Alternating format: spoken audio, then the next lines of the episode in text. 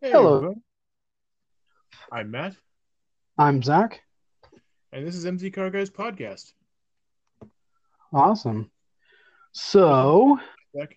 uh, get the formalities out of the way. MZ Car Guys on a lot of popular media, social media, and so forth and so on, uh, such as Instagram, Twitter, YouTube, and of course, anchor.fm slash MZ, uh, MZ Car Guys for podcast.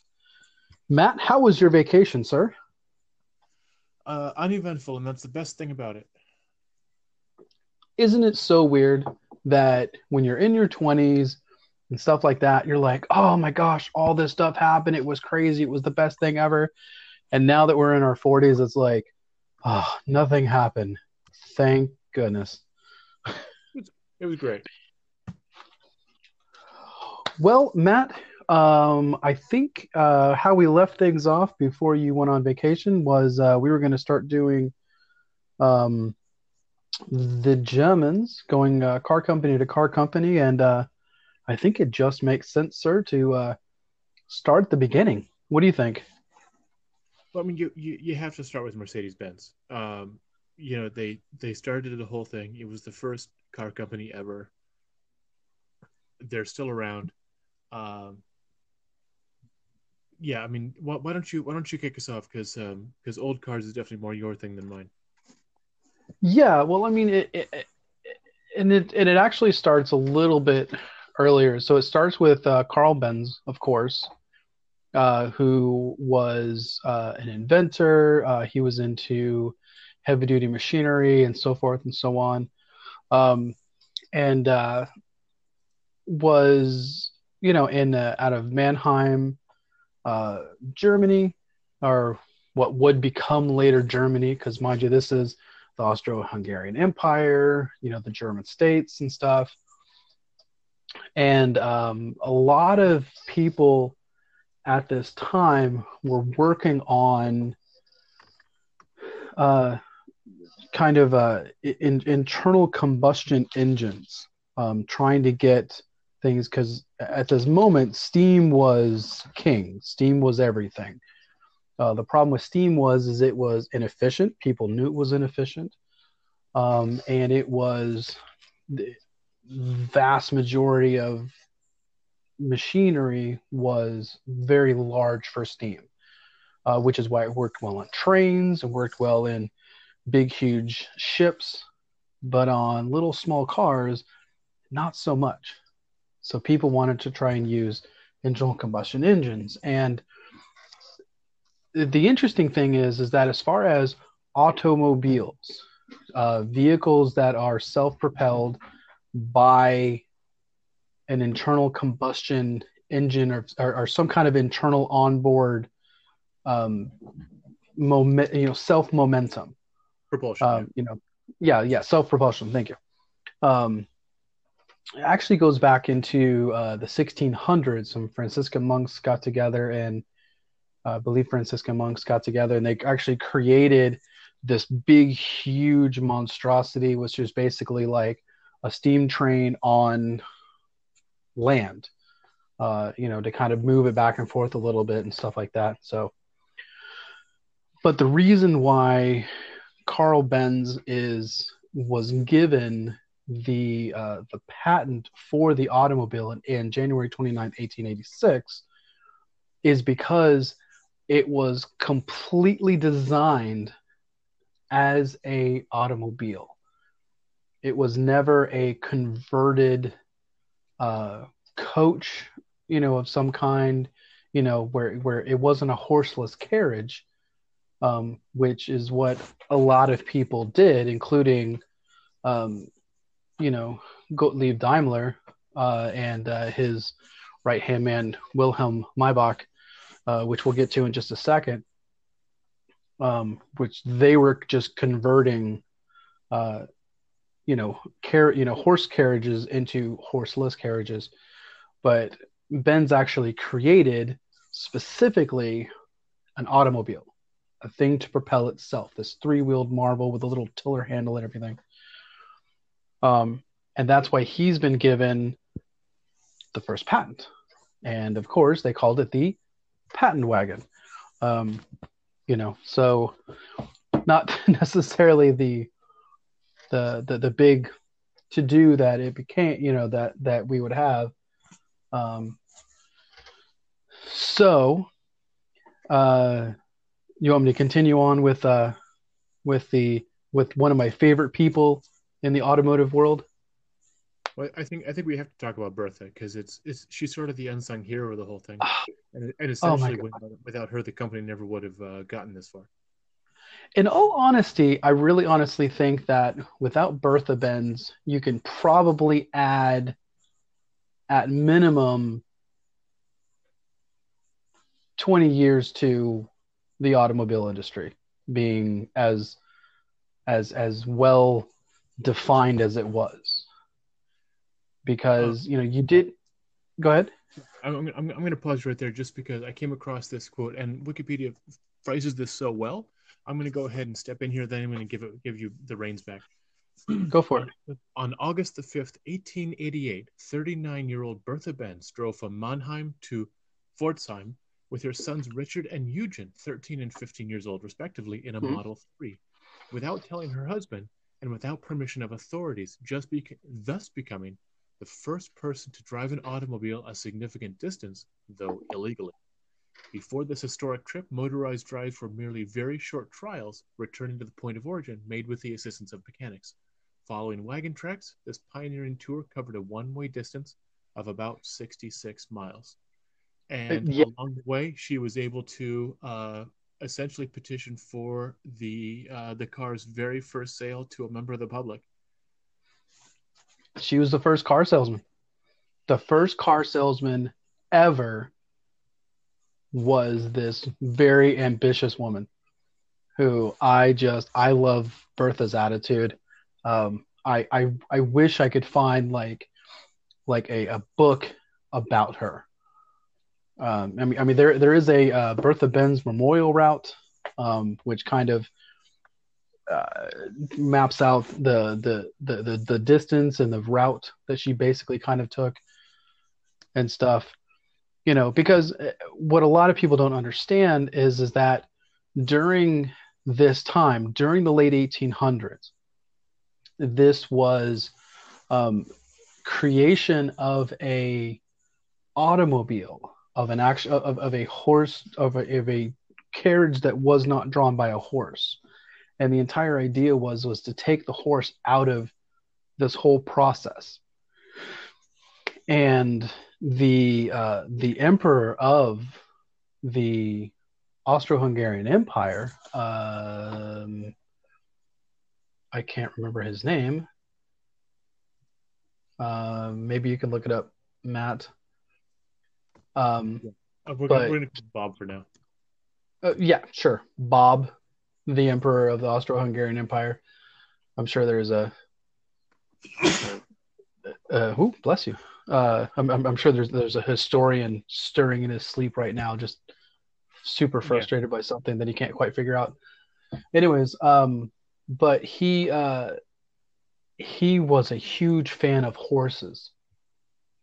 Uh, you have the, like the the Lipizzaner uh, stallions, um, and so it, it was this horses were like everything, you know, in the Austro-Hungarian Empire at this time, and so it it wasn't exactly illegal for automobiles to be worked on and so forth, uh, but it was kind of understood um, that it wasn't going to be popular. And so Carl Benz kind of worked on this in kind of a hush hush fashion. And, um, but he did it with Bertha's inheritance. And Bertha finally was like, fine, if you won't bring it out to show people, I'll take it out. And she did. And uh, along the way, she just, you know, was Um, able to His, name, his name was Francis Joseph First, ruled from August 1830 to uh, November 1916. He was the second to last emperor of the Austro-Hungarian Empire. Uh, Oh, okay. Charles the First uh, who ruled. Uh, well, maybe maybe it was Charles the First. These two uh, these two ruling areas tend to seem to overlap. Um, I'm sorry, I'm sorry. I apologize. Francis Joseph I was the ruling. He was he ruled from December 1848 to November 1916. I apologize. So that was that was the Francis Joseph the First. Uh, Francis Joseph the First. Okay. Yeah. Frank. So Bob, we were close. Yeah. yeah. Francis.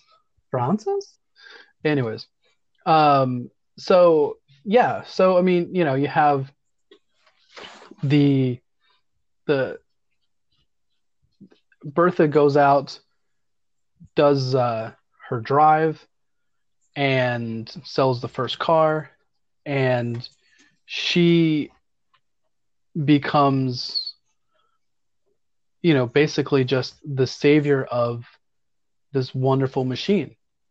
And uh, and she's actually the one who made the suggestions of, uh, you know, kind of uh, maybe hey, maybe we need to add another gear to this to allow for going up hills because, you know, I mean, it was, I can't remember how many, uh, how many horsepower the Patent wagon had, but it wasn't much.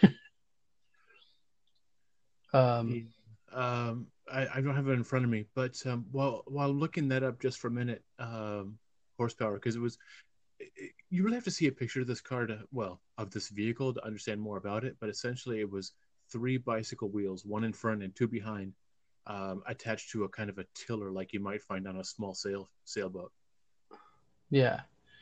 It um, was um two-thirds of a horsepower.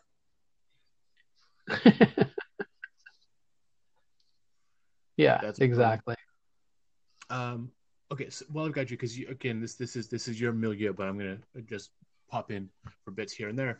Um, she left Mannheim around dawn, solving numerous problems along the way. She demonstrated her significant technical capabilities on the journey with no fuel tank and only a four and a half liter, roughly a gallon, supply of uh, gasoline in the carburetor. She had to find Ligroin, the petroleum solvent needed for the car to run. It was only available at apothecary shops so she stopped in to purchase the fuel. At the time, uh, gasoline could only be purchased uh, from chemists, and this is how the chemist in uh, Wiesloch became. I'm sorry, uh, that should be Wiesloch. I apologize. Became the first fuel station in the world. She cleaned a blocked fuel line with her hat pin and used her garter as insulation. A blacksmith helped mend a chain at one point. When the wooden brakes began to fail, she visited a cobbler to install leather, making the world's first pair of brake pads. Is, is she not just wonderful? She also introduced the concept of using test drives to sell cars, which continues to this day. It, I mean, come on. You, you, you can't not love Bertha Benz.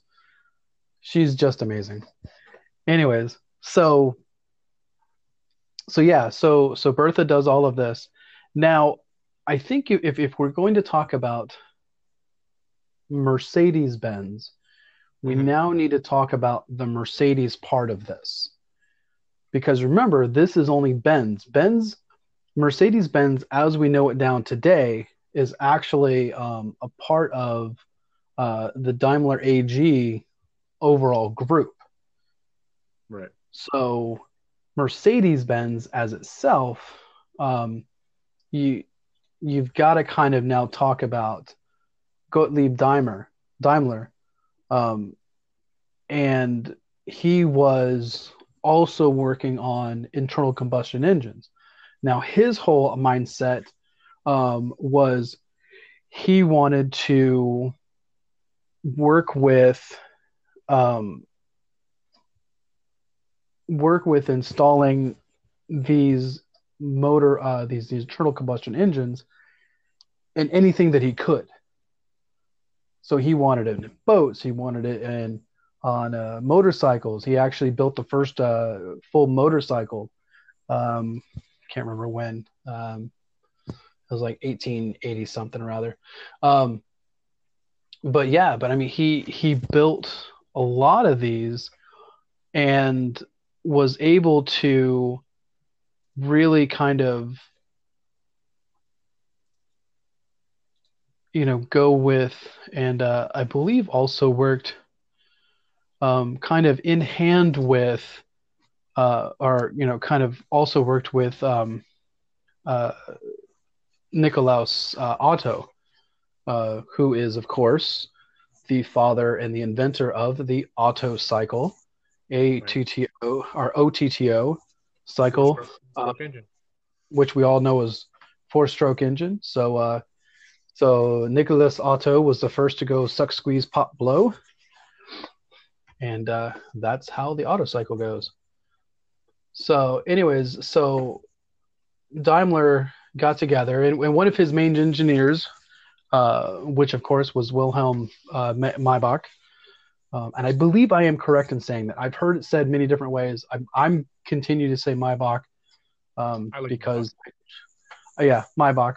So, anyways, so worked with Wilhelm uh, Maybach, um, and they created uh, uh, DMG, or Daimler Motors Corporation, um, which is Daimler Motoren Gesellschaft. Gesellschaft? Uh, that, that's that's Gesell- pretty- pretty Gesellschaft. Yeah. Anyways, Oh, so sorry. Ge- Gesellschaft. Gesellschaft. There we go.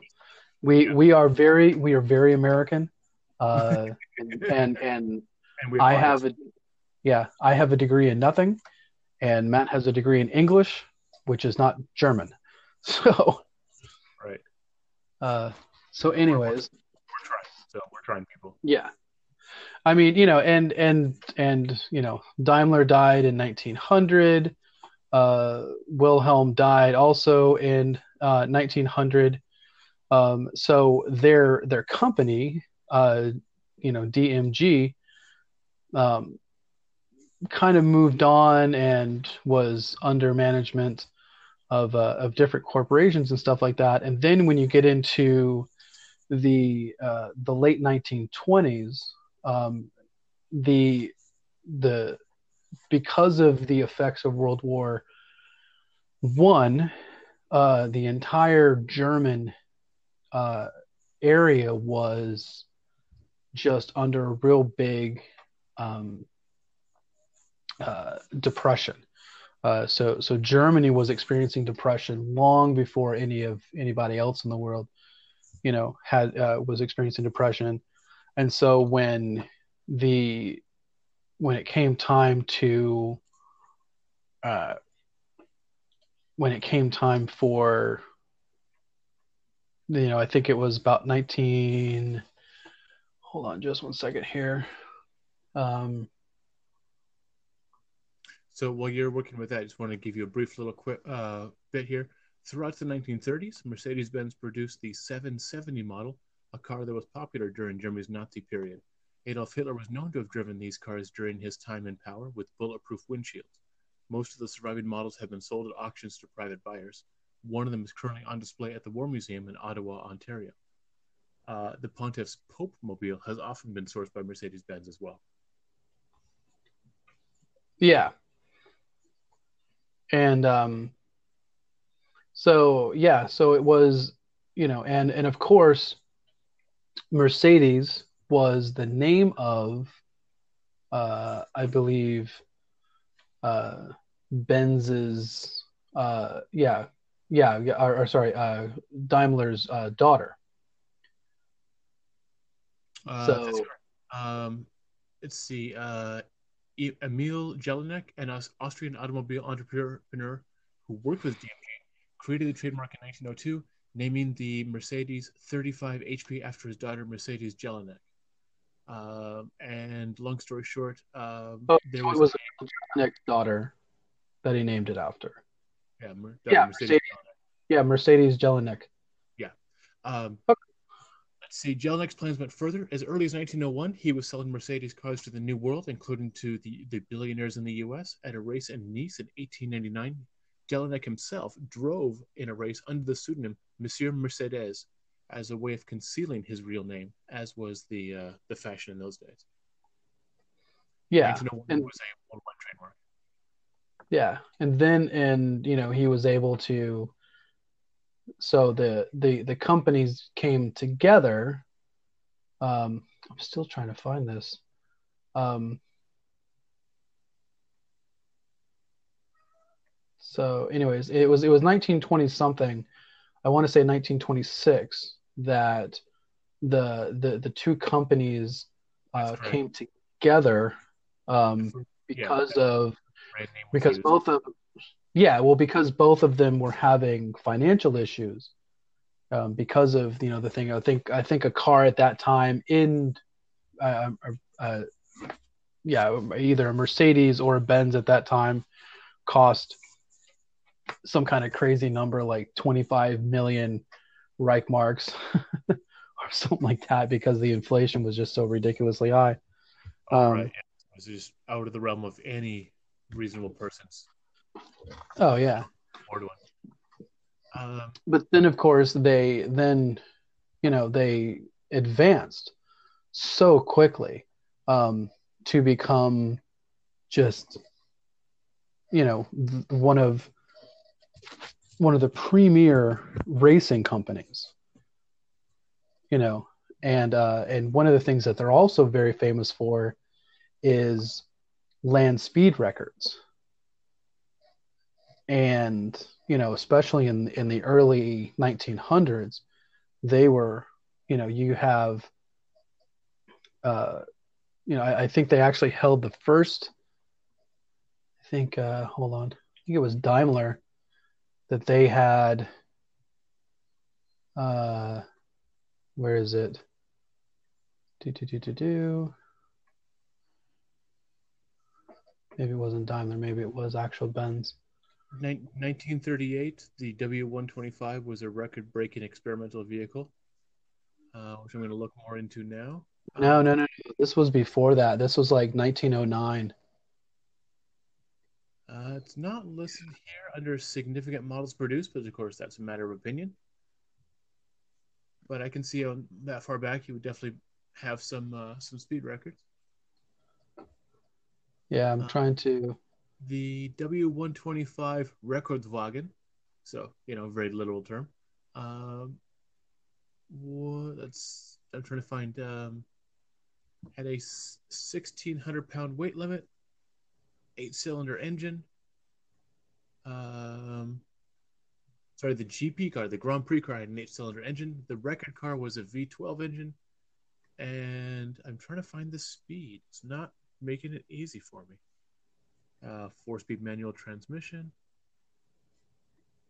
The record, here we go 268 miles per hour over a, one, over a flying kilometer, 20th of January 1938. oh my gosh That is And the you know- fastest ever officially time speed on a public road. This is 1928. It's 1938, sorry. Until it was broken on the 5th of November 19 sorry, 5th of November 2017 by the Koenigsegg Agera RS on a closed highway in Nevada. wow Again, that was Seriously? 268 miles an hour and that was 80 years ago. yeah Yeah, 1600 pound car with a V12 uh, making 725 horsepower. Yeah. Now, of course, the you have um, one of the things that is tied in Mercedes Benz for ever and ever and ever, which actually comes from uh, Daimler, um, which is the uh, the the the TriStar, the the the three pointed star, and and and I did know this, but I was just reading about it actually. Um, it actually comes from um, uh, his his wife um, was uh, sent a postcard to somebody marking it with a three pointed star, um, and then he said that it would one day this star would shine over our triumphant factories, um, and it inspired both Daimler and Maybach um, when developing light and powerful engines for land, water, and air. So the TriStar is actually symbolized for land, water, and air. Hmm. Which I actually did know, but I had just kind of forgotten. But Not, not not many boats you see around with a Mercedes logo on it though these days. No, and I mean, but but it is. I mean, Mercedes does do quite a lot with um, with some machinery and stuff, um, which is uh, is kind of interesting um, because some of the some of the biggest uh, some of the you know the biggest not in America produced large uh, large construction stuff or large heavy duty machinery um, is by Mercedes and Volvo, probably two of the biggest uh, outside of the United States, which is kind of interesting. Uh, but then, of course, go ahead. Let's, let's skip forward a bit. Um, not, not to, here, but um, uh, talk about maybe can you talk about some of the uh, really significant models that Mercedes has had in the past that kind of help cement the reputation.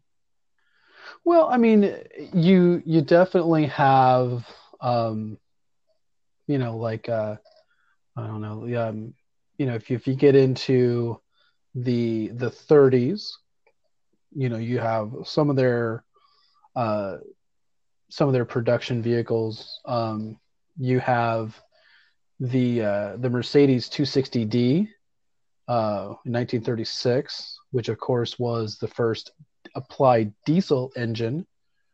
Um, because weirdly enough, uh, Diesel produced his um, you know uh, uh, an engine um, mostly for um, like stationary uh, vehicles and also to, to apply to trains. Uh, and that was back in the late 90s or late the late 90s of the 1890s. so I just I heard myself say late 90s and I was like, ah, maybe I should be more specific. Um, so, but anyways, but yeah, but in 1936 they they produced the first diesel car.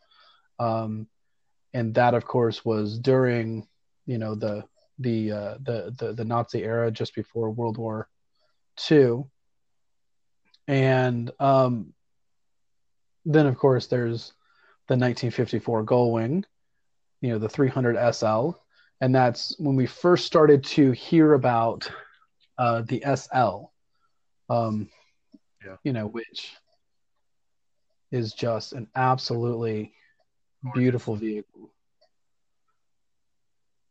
Just a stunner. Yeah. It's incredible how well that design has held up over the years, and it's just so striking. Now, you know what SL means? Super light. There you go. Thank you. Um, nice that the Germans bothered to translate that for us. Um, yeah. But uh, no, that's that's and then the um, the one that uh, Jeremy Clarkson brought up in Top Gear uh, a while ago, and I think it was on their trip to oh god, a former communist state. I'm sorry. Um, is the 600 Grosser, which first started being made in the mid 60s, which was oh the, yeah, yeah, the the, the, the grand, um, sometimes bulletproof, very uh, you know, I am the premier, or or I'm at least a member of the you know the the committee.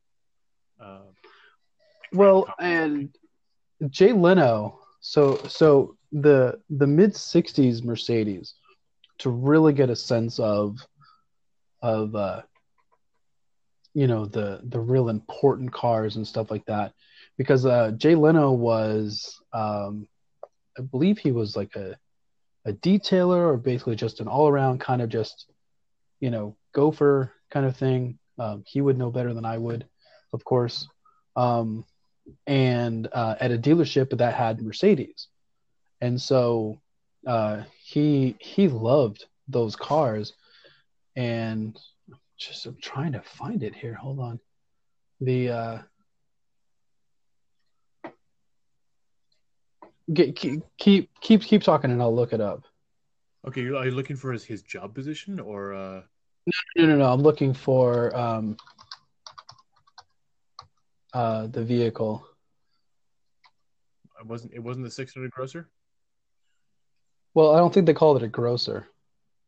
Well, the when the official name was the uh, Mercedes 600.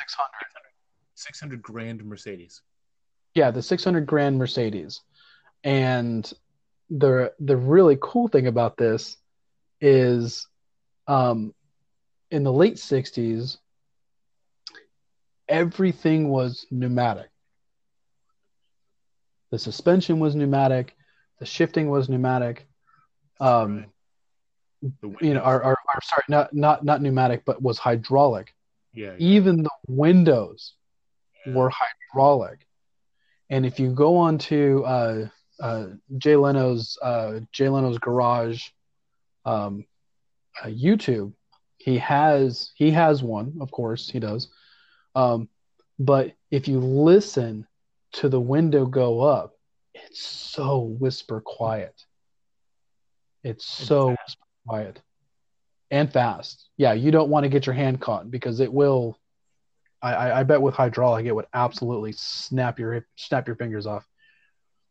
But yeah, that the, the yeah the the the 600 is just a beautiful car with that Mercedes grill just jutted out there and the beautiful headlights and stuff. I'm looking at a picture of it. Oh my gosh.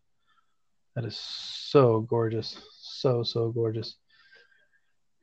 But anyways, but yeah, but you you've you've got all those kind of cars and stuff and then you get to um you know the you know kind of yours in my era which is you know the 80s and the 90s which is we remember like the uh, the old 300 diesels uh, of the mid 80s, those things that would just absolutely go forever and ever and ever, and uh, had a very distinctive diesel noise to it, but is also currently um, very popular, uh, a very popular car to uh, modify over to biodiesel right. because it, it just it accepts it um, really really simply. Um, you know, all you have to do is just kind of uh, I think add a heater to the uh, to to the fuel tank to keep the the biodiesel or the uh, not and I keep saying biodiesel, but it's not really biodiesel. It's just kind of like uh, like used cooking oil kind of a thing. Yeah. Yeah. So, what- so when I say I, I'm, I'm using yeah, long term, Right. It's got it has a unique fuel filter and a heater on the uh, fuel tank, like you said, and you're pretty Mhm. much ready to go at that point. You don't need to change the injectors. You don't need to do anything else to it or just the compression. Just ready Nope. to go. Um, everything. Correct me if I'm wrong. Again, this is more your era than mine, but as I remember, the the 240D was sort of the the everyman's version, but it ended up being slower than being pulled by horses. But the 300D is is the one to have.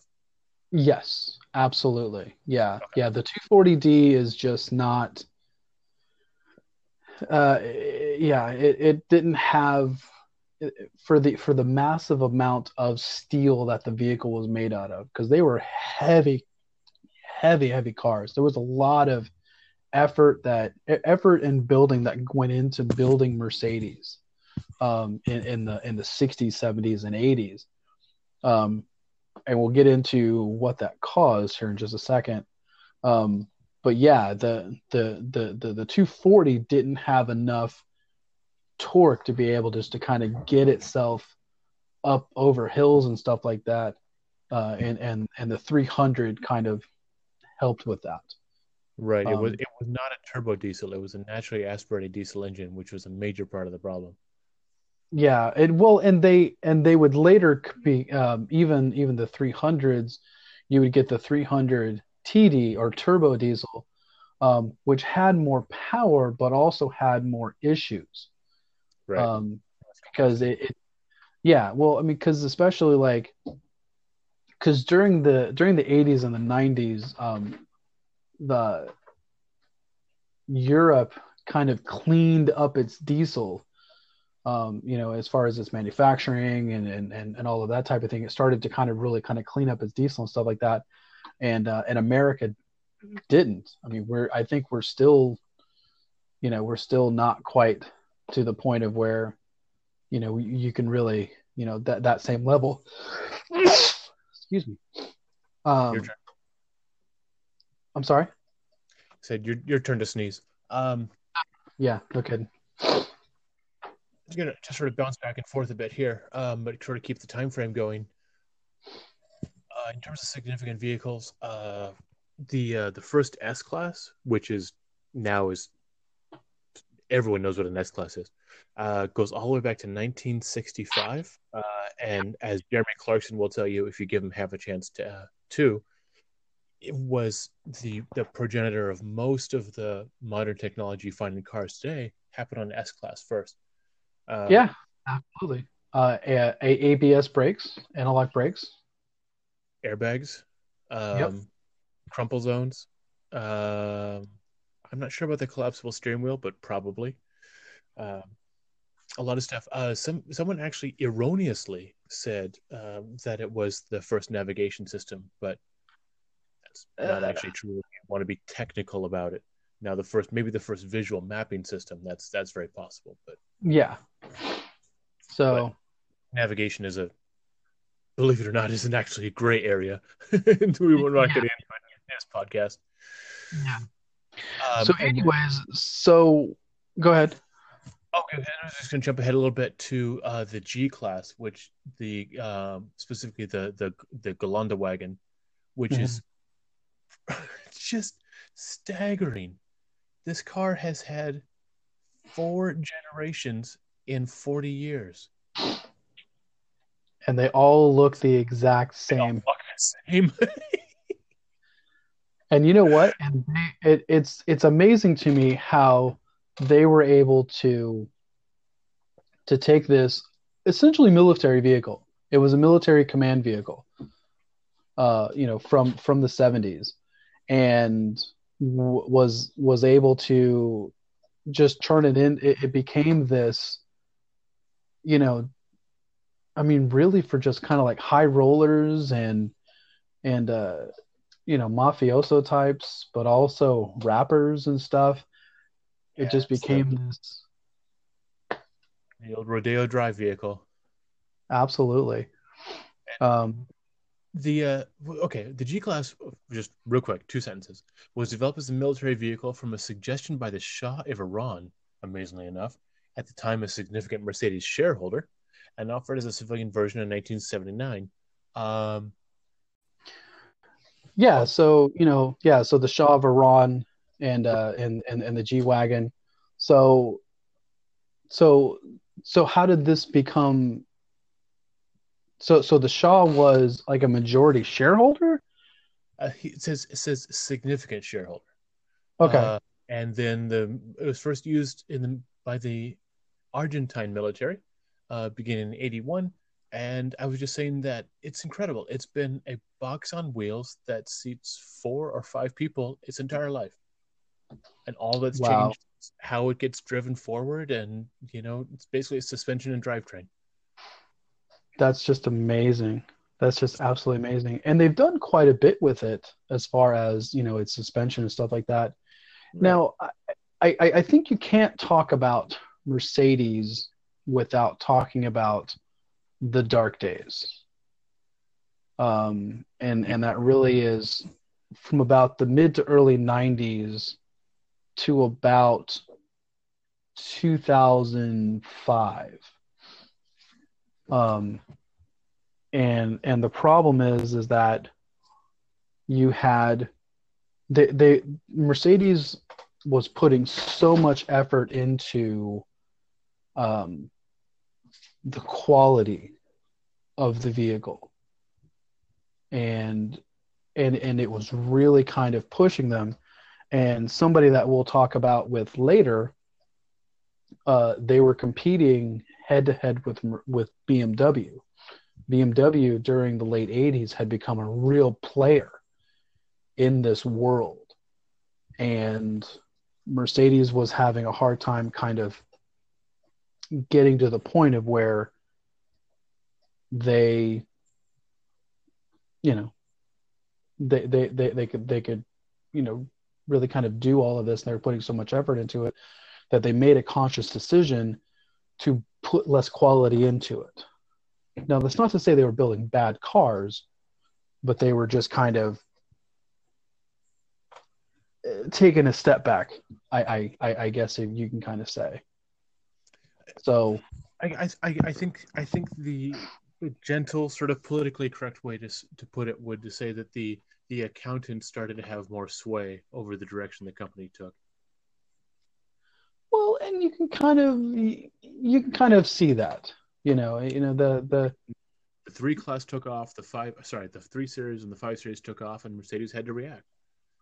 They did. They honestly did, and you know because you know during the time of you know in the 70s and the early 80s you had you know the the 2002 the five series hadn't really come about yet.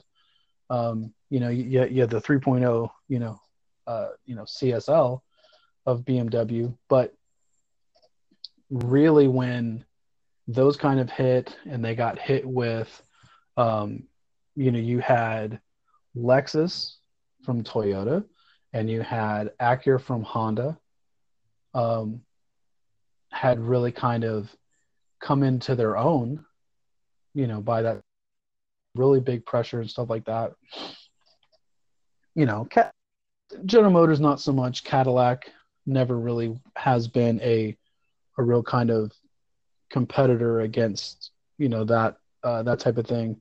You know, as much yeah. as as much as we may love you know Cadillacs and stuff, um, which I somewhat kind of do. Um, I think Audi is the other one. You get you, you got to remember Audi starting to creep in too with all the Volkswagen money behind them. Well, Audi wasn't Audi wasn't a huge luxury player at that time. No, but they were eventually they, yeah, started to step up. Yeah, no, no, no, totally, totally. I, I completely agree on that one. But the then it was about the mid two thousand, yeah, the mid two thousands when Mercedes kind of got their mojo back. Um, you know, kind of got back in there and stuff. And and now they're making just I, I think the proper way is to say it fantastic cars and fantastically awful cars. Yeah. Would that be yeah. So I mean there's some cars like the SL. The SL is the SL, the S class, uh, the E class, I would say is right in there. Uh, the G wagon still, of course, um, and also some of their SUVs. Um, the uh, the the the GL class now is is a good class is, is a good vehicle.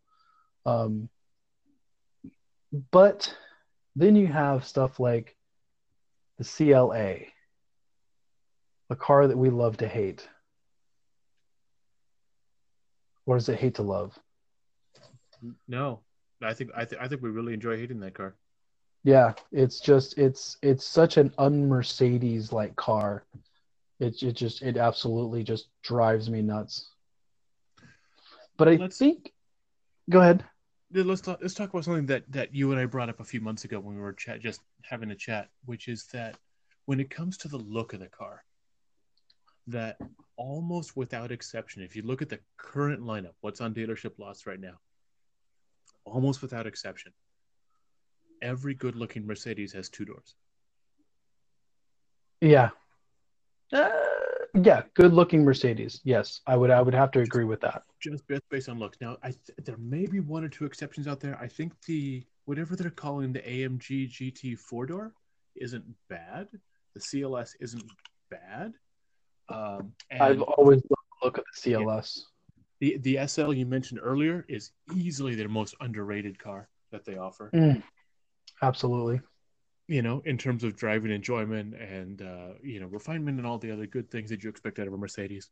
Um, but honestly, I mean, across the lineup, the AMG GT Coupe, the original one, gorgeous, absolutely. Well, I was, gonna, I was going to get into that as I was going to get into the the kind of because most people and now I don't drink so I don't really know this but most people have a you know like a you that's that's sober that can go out and and and all of that type of thing.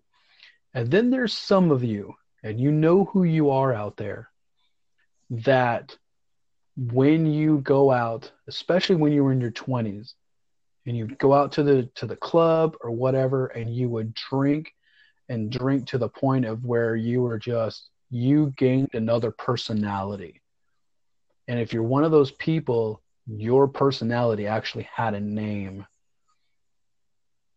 And with Yeah. Mercedes, that's AMG. Oh, for sure. Oh, I mean, it, it's you know because you have you have BMWs, M M uh, M cars. They are an enhancement to whatever the BMW is. So it took whatever whatever it was and just enhanced it. Um, Right. You you, S- you could, STI is is is a similar thing with like Subaru. right, right. You you can you can argue that with both of those brands, what they've done is they've injected more race car tech into the into the into the road car. Exactly. But with AMG, they took a regular, simplistic car, luxury car, luxury car, and just went berserk with it. And made it into something completely different, gave it a whole different personality. Um, you know, and, and, and it started with, you know, way back in the early 90s. Um, and I know actually, I think the late 80s, uh, but really kind of came into its own in the in the in the in the early to mid 90s um, with the uh, with the E class and and stuff, and you just had all these just different, you know, and now, you know, they've just you know they like they took the the SL, which is this just kind of grand tour convertible just Luxo cruiser, you know, with just was just oozes, you know, just this this sophistication and stuff like that. And then AMG just goes nuts with it and creates this thing that just wants to just burn tires, and that's all it wants to do. Is it just wants to go through rear tires. and it's just the most amazing, awesome thing in the world. Well, and and and I don't think anyone can argue.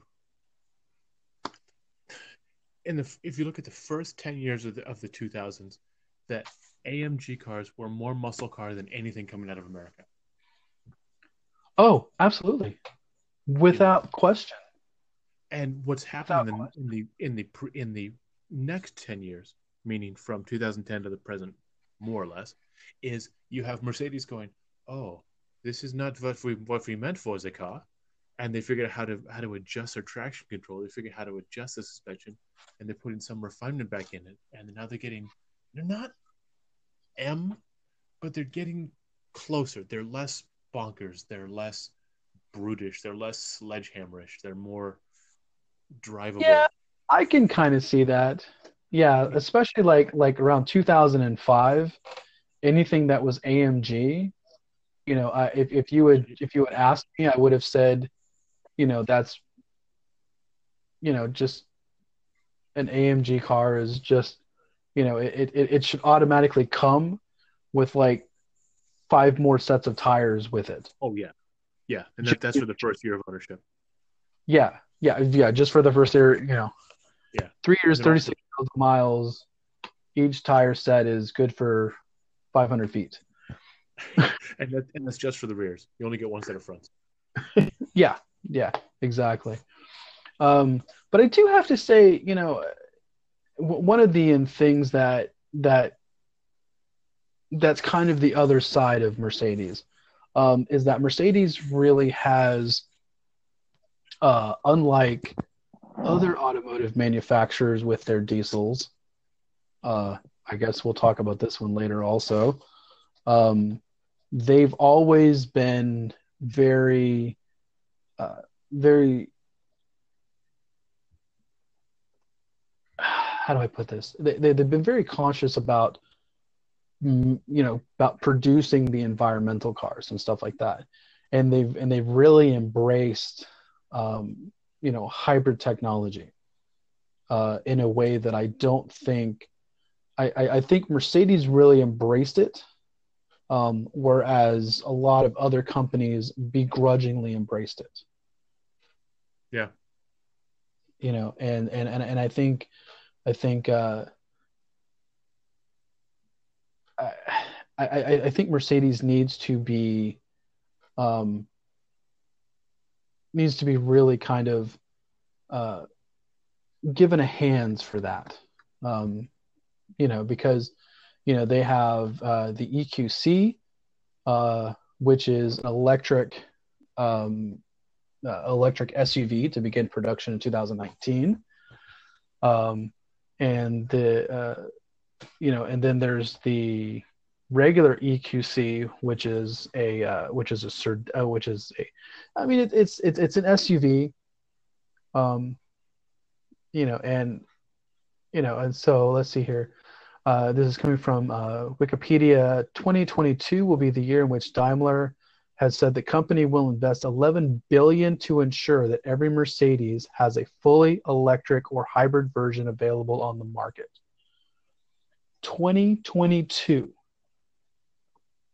I don't think there's a single other company out there mainstream other than may maybe Maybe, maybe Toyota. Volvo, maybe Volvo. Toyota has Toyota said by by as early as 2022. Well, okay, so let's let's read this quote carefully because it says 2022 will be the year in which Daimler has said the company will have invested 11 billion dollars. So it doesn't actually say that every vehicle they offer will have a full electric or hybrid version available. Okay, well I think maybe we can. I mean, I mean, they're certainly implying that. Um, Toyota said by 2025 they'll have every single vehicle will have a hybrid option. Um, but getting back to diesels for a second to get back back on that track for a minute, the, the diesel thing with Mercedes is so critical because people forget, especially in the U.S. where we don't see them as much. Mercedes makes a huge number of trucks of all varieties, you know, from from cargo vans all the way up to semi trucks. Yeah, You know, and that's a huge part of their market, and they have to have good diesel engines for that. So no, yeah, and and and I and I totally yeah the the the the Mercedes uh, uh, Sprinter vans and stuff Yeah. like that, and of course, I think we can't end, and, we'll end here in just a second, uh, with one of the greatest things that Mercedes has actually given us, uh, and that is, of course, the Challenger. well, okay, take a step back. Yes, that's it's it's a it's a wonderfully dramatic thing to say, sir, and I appreciate the fact that it is true. However, what they actually gave us was they gave was they gave then Chrysler, which is now part of now Fiat Chrysler Automotive. They gave them the chassis for the then current E class, which is now two generations old, Yep. which is still the dominant rear wheel drive chassis for most rear wheel drive cars produced under the FCA banner, including the 300C, the Challenger, and the Charger. Yep. Uh, and they have actually been called very, very good chassis. I mean, you know, it's Yeah, the, the consensus is it's an excellent starting point, but it's heavy. So, other than the weight, people like it an awful lot. Yep. I uh I, I can't wait to see, you know, where this goes. I mean I, I think if you if you look back at everything that Mercedes has given us, um, you know, you, you had, you know, Carl Benz and, you know, uh, Gottlieb Daimler and Wilhelm Maybach, uh, you know, kind of putting together the the the physical foundations of the car. You have Bertha Benz who gave us the heart of it and you know and actually becoming the first car salesman uh, you know to really kind of push everything out there and really kind of shove the whole thing forward uh, into the realms of reality um, and then just throughout their innovations throughout time um, I can't wait to see what they give us in the future It's it's it's going to be really interesting. Um, I my, my my sincerest hope is that they will get their SUV act together a little better and make the lineup a little bit clearer. I appreciate the fact that the that if it has GL in front of it, that it's the SUV version of the of the sedan, right? GLC is a C class that's made into an SUV, but you don't need a GLC coupe with four doors that has a tapered back end and less cargo room. On top I'm so sick and tired of calling things with four doors coupes. Ugh. you Oh. I just want to scream. Absolutely uh, scream. you know, so a coupe is a two door. Come on. There's some Teutonic marketing going on there that really needs to go away. But um, but in general, there's they make really fast stuff. They make really good looking stuff. They make some really reliable stuff. Uh, they make some really practical stuff. They have their fingers in so many pots. It's all about uh, making sure that they just sort of stay on top of all those and um, don't let things slide because you know they've they've they're going in a good direction. I'm I'm really hopeful for them for the future. Yep, absolutely. Well, Matt, And on that thank you very much. And uh, I think that's it for us. Everybody, we've been uh, MZ Car Guys, Matt and Zach Car Guys. Uh, you can reach out to us at mzcarguys at gmail.com. Um, and uh, check us out on uh, uh, Instagram and uh, what else, Matt? I'm losing track. Just all the social media. MZ Car Guys. M Z is in M is in Matt. Z is in Zach. Car Guys because we're just not very creative, but at least it's consistent. Absolutely. All right. Take care. We'll see you next time, people. Broom, broom, Matt.